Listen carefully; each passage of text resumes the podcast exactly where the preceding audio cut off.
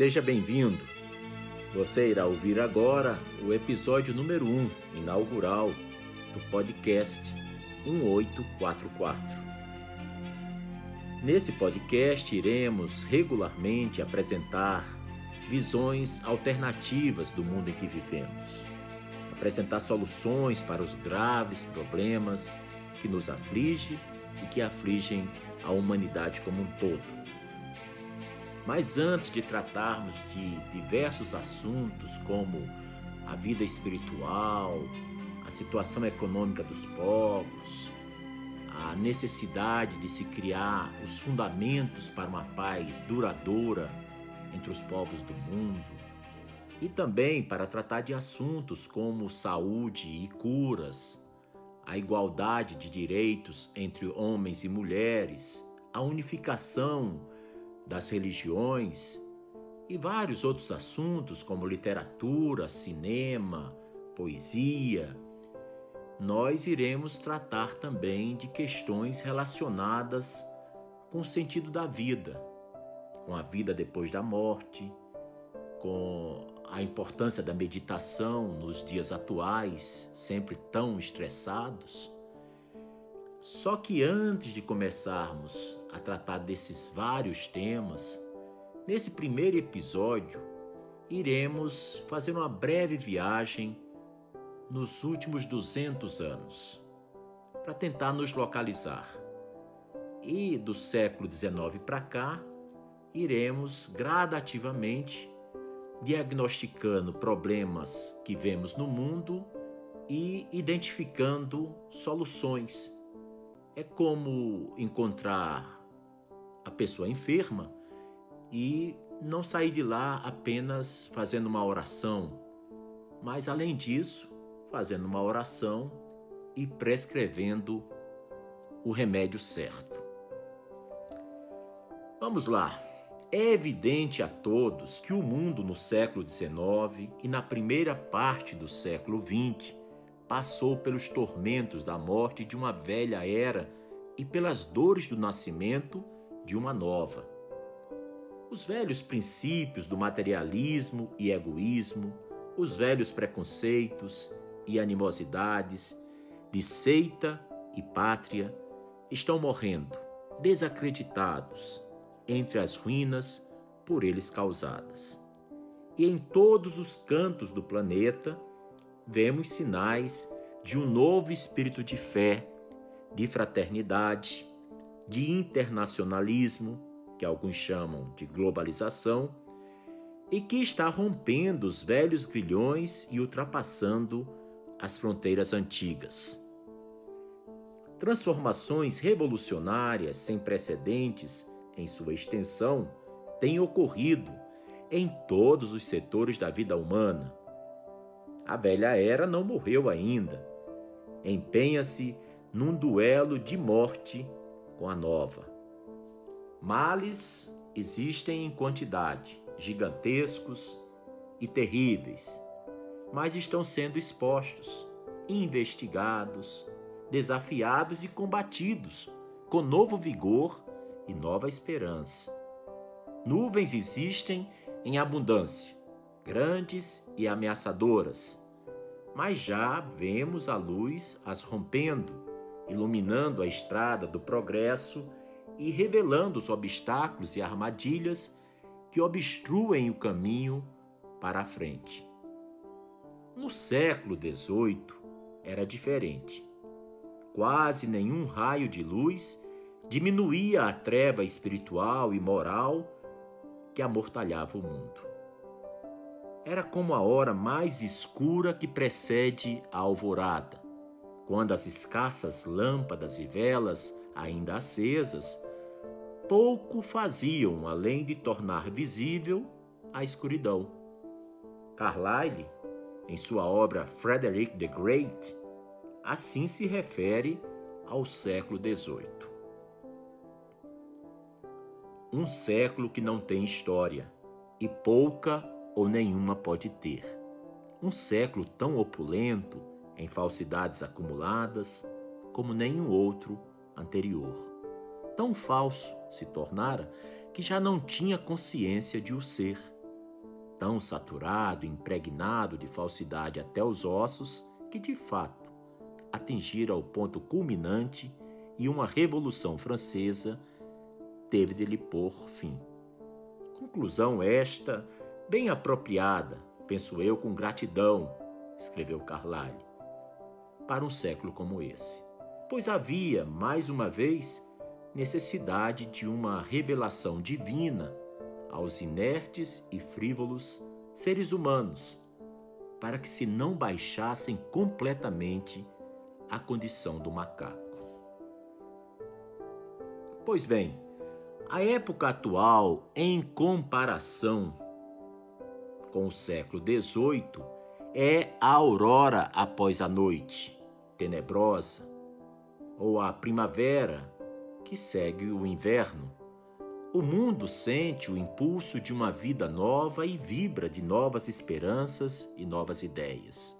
O que há poucos anos parecia um sonho irrealizável é agora um fato. O que parecia ser para um futuro muito distante já faz parte da vida prática.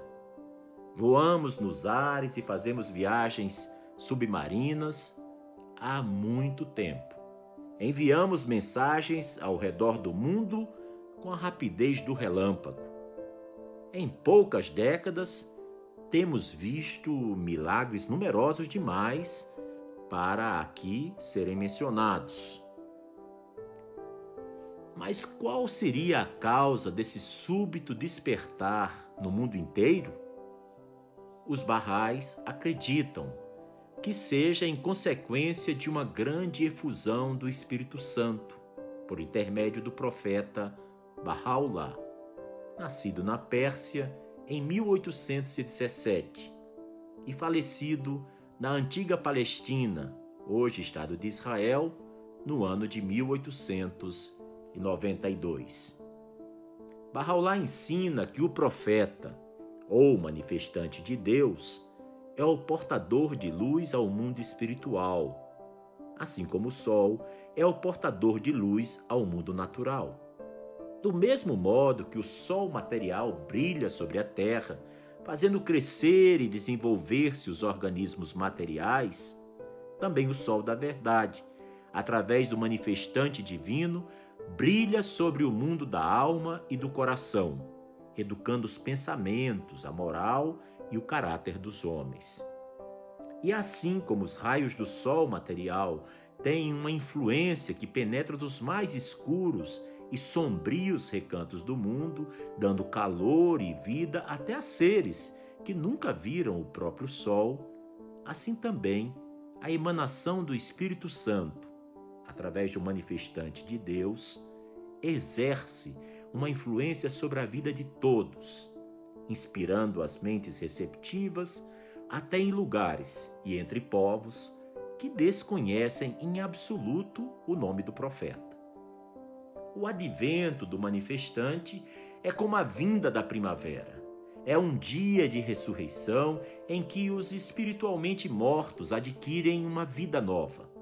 A realidade das religiões divinas é renovada e restabelecida é o dia em que aparecem novos céus e uma nova terra.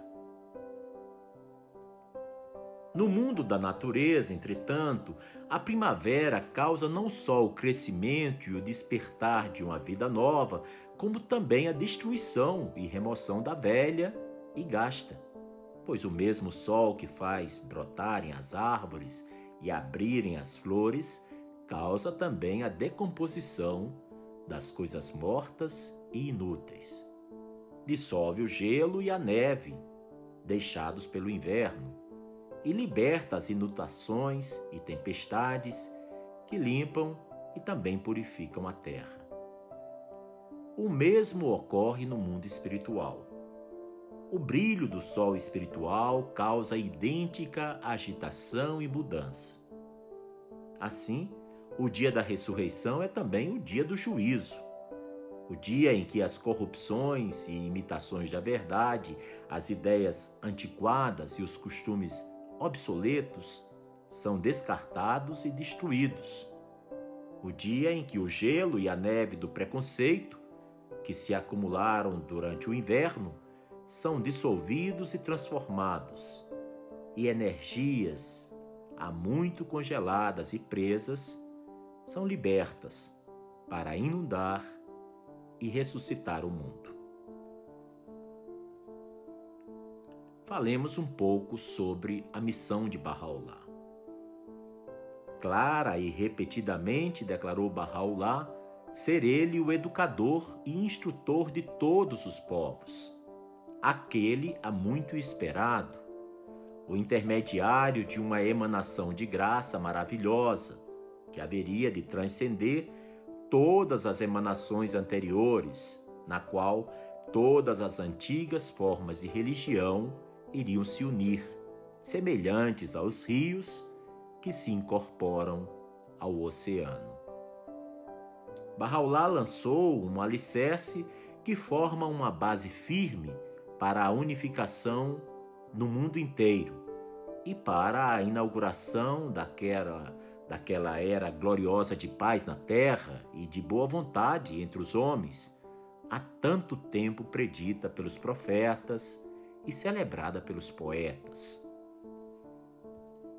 Busca da verdade, unidade do gênero humano, unificação das religiões, raças e povos, união do Oriente e do Ocidente, reconciliação e harmonia entre a religião e a ciência, eliminação dos preconceitos, igualdade entre o homem e a mulher, o estabelecimento da justiça, a criação de um Supremo Tribunal Internacional, Bem, estes e muitos outros ensinamentos similares, Bahá'u'lláh revelou durante a última metade do século XIX, em inúmeros livros e epístolas, das quais diversas delas foram dirigidas aos reis e governantes do mundo no século XIX. A mensagem de Bahá'u'lláh é de incomparável clareza e alcance. Mostra uma harmonia extraordinária com os sinais dos nossos tempos e com as nossas necessidades. Jamais foram os novos problemas com os quais o homem se defronta tão gigantescos e complexos como são agora. E em nenhum tempo as soluções propostas foram tão numerosas e tão contraditórias. Nunca se sentiu tão extensa e urgentemente a necessidade da vinda de um grande instrutor mundial, de um grande educador mundial. E nunca, talvez, esperou-se tão confiante e universalmente pela vinda desse educador. Bem, concluímos agora o episódio inaugural do seu podcast 1844 e brevemente estaremos retornando com o segundo episódio e iremos conhecer um pouco mais sobre a vida, os ensinamentos e a mensagem trazida por Bahá'u'lláh para a cura das nações e para a felicidade dos seres humanos.